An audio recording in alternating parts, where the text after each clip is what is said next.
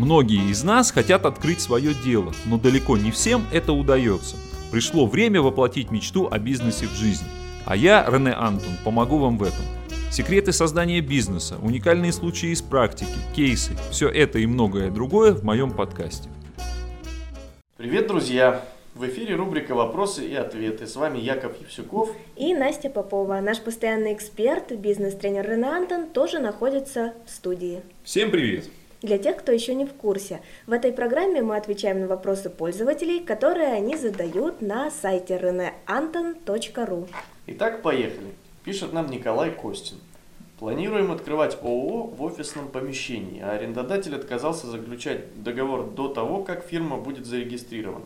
Но насколько я знаю, налоговый этот документ нужен. Что мне делать? Ну что ж, Николай, проблема не нова. Такие вопросы задаются очень часто. Налоговой действительно нужно какое-то подтверждение того, что арендодатель будет согласен предоставить вам помещение после регистрации вашей компании. Это может быть либо договор аренды, либо гарантийное письмо. Договор аренды в данном случае да и не только в данном, а вообще очень часто заключить проблематично, потому что а, отсутствует один из контрагентов. Ну, то есть, по сути, отсутствует одна сторона договора. Ваша компания еще не зарегистрирована, и арендодатели не понимают, как можно заключить договор с несуществующей компанией.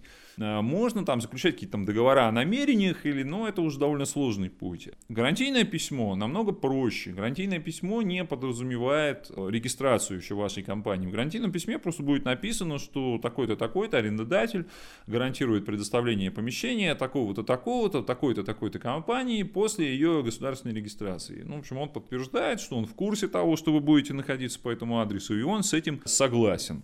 Вот, собственно, это, наверное, такой единственный вариант. А почему вообще э, возникает такая вот обязанность подтверждать налоговый адрес юридически?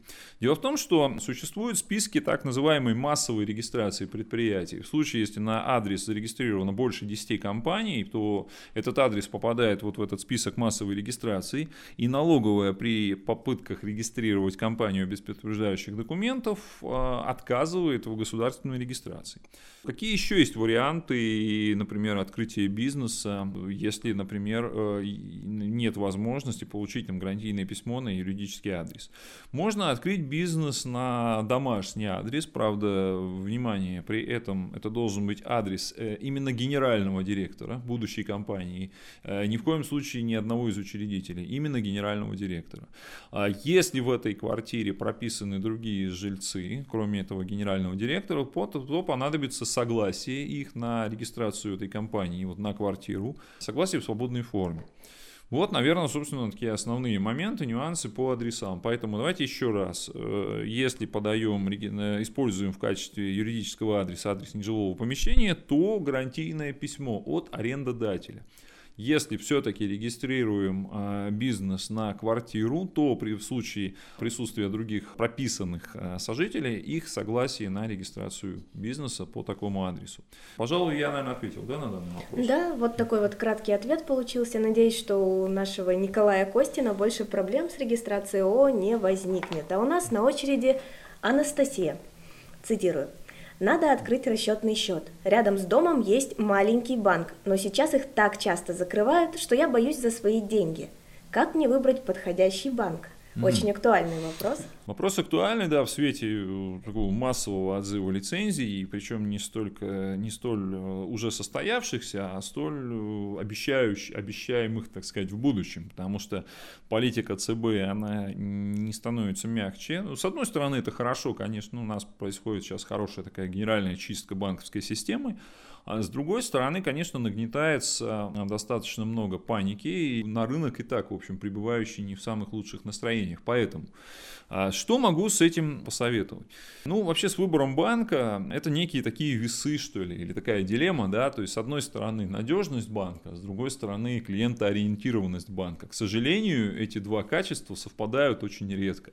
То есть, крупные банки, а будем говорить банки с государственным участием, да, все-таки, потому что даже крупные банки коммерческие, они не защищены никаким образом от отзыва лицензий. Ну, вспомним, например, э, Мастербанк, да, не так давно. Он банк, э, который в топе банков находился очень близко к началу, И тем не менее никто не помешал э, ЦБ забрать у него лицензию.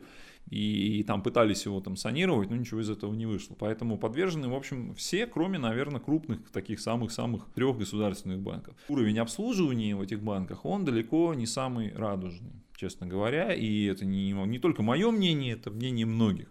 А с другой стороны, у маленьких банков, у них, э, конечно, мотивация предоставлять качественное банковское обслуживание намного выше, потому что, во-первых, им нужно держаться на рынке, привлекать новых клиентов, во-вторых, уровень поддержки государства не такой высокий, и нет такой доступности к дешевым займам и так далее. То есть им удерживать клиента нужно как раз-таки качественным обслуживанием. Большие государственные банки, они клиента удерживают а, немножко другим это и э, гарантии того, что у них не сберут лицензию, и какие-то более интересные бывают ставки там по кредитам и так далее, и так далее. Давайте подумаем, что конкретно может потерять бизнес, если у банка заберут э, лицензию. Если вы э, зарегистрированы в качестве индивидуального предпринимателя, то ваши средства в размере 1 а, миллиона 400 тысяч рублей застрахованы как и у физических лиц. Это важно.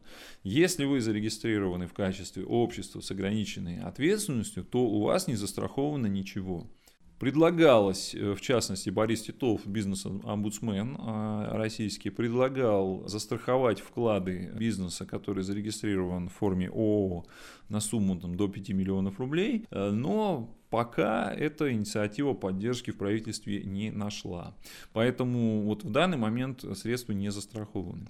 То есть, если у вас ИП, и если у вас э, средние там, остатки по счетам не планируются в сумме больше, чем миллион четыреста, то вы можете совершенно спокойно открывать и в маленьком банке. Ну, в крайнем случае, на какое-то незначительное время средства э, зависнут, но вы все равно получите их по программе страхования вкладов из агентства по страхованию вкладов. Это не займет много времени. Если у вас э, бизнес в форме ООО, то важно понимать, будут ли у вас какие-то большие остатки на счетах или нет. Потому что очень часто бизнес денег в банках не держит. Приходят деньги от поставщиков, э, от покупателей, извините, они тут же уходят поставщикам, либо они снимаются, обналичиваются либо в качестве дивидендов, или в качестве займов, или там еще какими-то а, способами. Поэтому, если у вас есть возможно, вероятность того, что деньги будут лежать достаточно большие в банке, то, ну, наверное, да, имеет смысл в нынешних реалиях выбрать какой-то большой э, крупный банк, вероятность отъема лицензии у которого минимальная. Если же у вас не планируется каких-то средств на счетах, то э, можно выбирать и, и небольшой банк. Ну, про ИП я тоже сказал, там 1 миллион 400 тысяч э, вообще застрахованный. На что нужно обратить внимание при открытии расчетного счета? Я бы посоветовал. Да, конечно, вот то, о чем мы говорили, это размеры банка, гарантии и так далее. Но, кроме всего прочего, а, еще близость к дому, о которой вы сказали раньше, это тоже очень важно, потому что наведываться в банк вам все равно придется. Подписание какого-то заявления, а иногда получение средств, там, заменить карточку, еще что-то.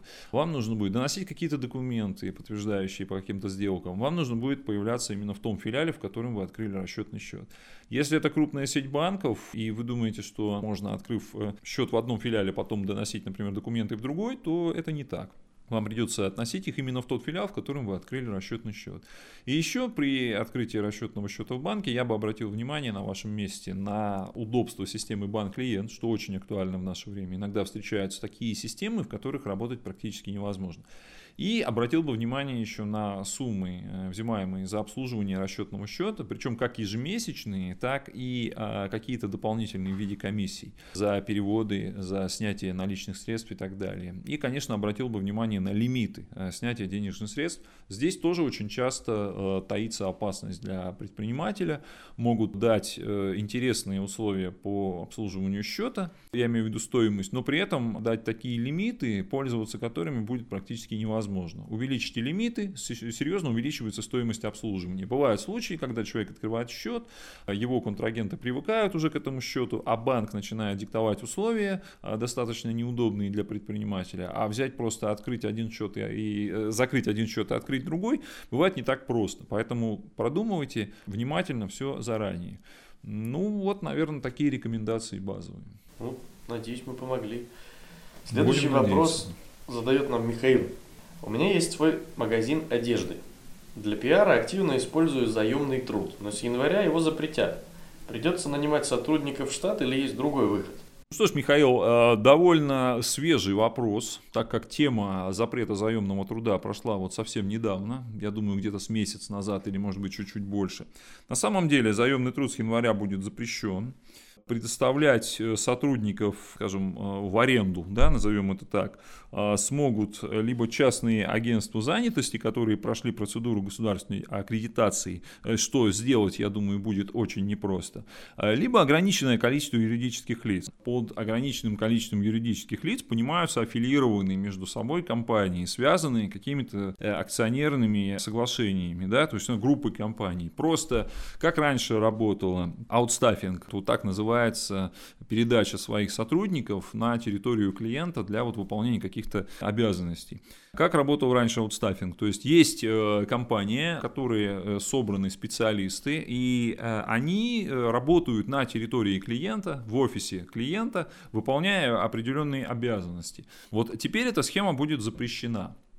Хорошо, как же быть теперь э, клиентом? Ну, не будем забывать потом, что есть еще один вариант работы с, с компаниями, с профессиональными, аутсорсинг. Чем отличается аутсорсинг от аутстаффинга? Если вот при аутстаффинге э, сотрудники выполняют обязательства свои рабочие на территории клиента, то при аутсорсинге они выполняют свои обязанности в офисе вот этой самой компании, просто выполняя работу для клиента. Вот этот способ а, взаимодействия никто не запрещает, пожалуйста. Я так понимаю, что у вас пиар, то вы можете тогда просто передать э, вот эти свои э, обязанности по ведению вашей пиар-компании в какую-либо компанию, которая будет выполнять их на своей территории, силами своих э, сотрудников, то есть по сути оказывать вам услугу, не давать вам специалистов в аренду, а оказывать услугу.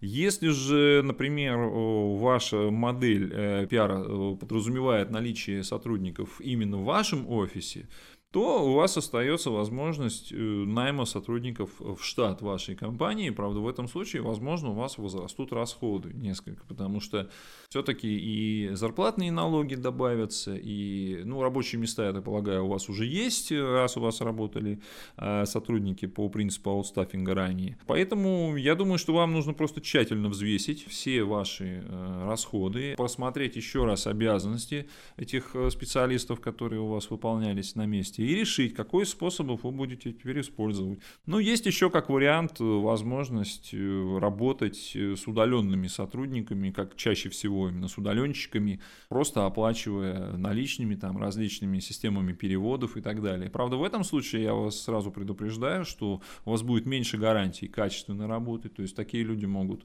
бросить работу, в отличие от добросовестных аутсорсинговых компаний, которые связаны с вами договором, в котором могут быть какие-то штрафные санкции санкции предусмотрены. То есть вот такие просто удаленные сотрудники, неофициальные, они могут вас подвести, и вы никак не сможете на них воздействовать и никак не сможете компенсировать свои какие-то убытки.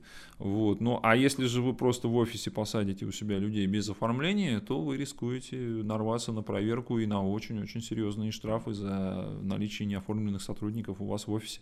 Поэтому э, продумывайте, просчитывайте варианты и удачи вам с вашим пиаром.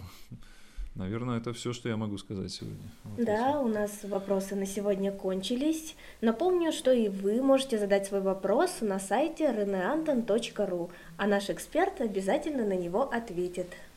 Ждите новых выпусков нашей программы, подписывайтесь на наш канал. Всем пока! Всем спасибо за внимание, пока, жду ваших вопросов.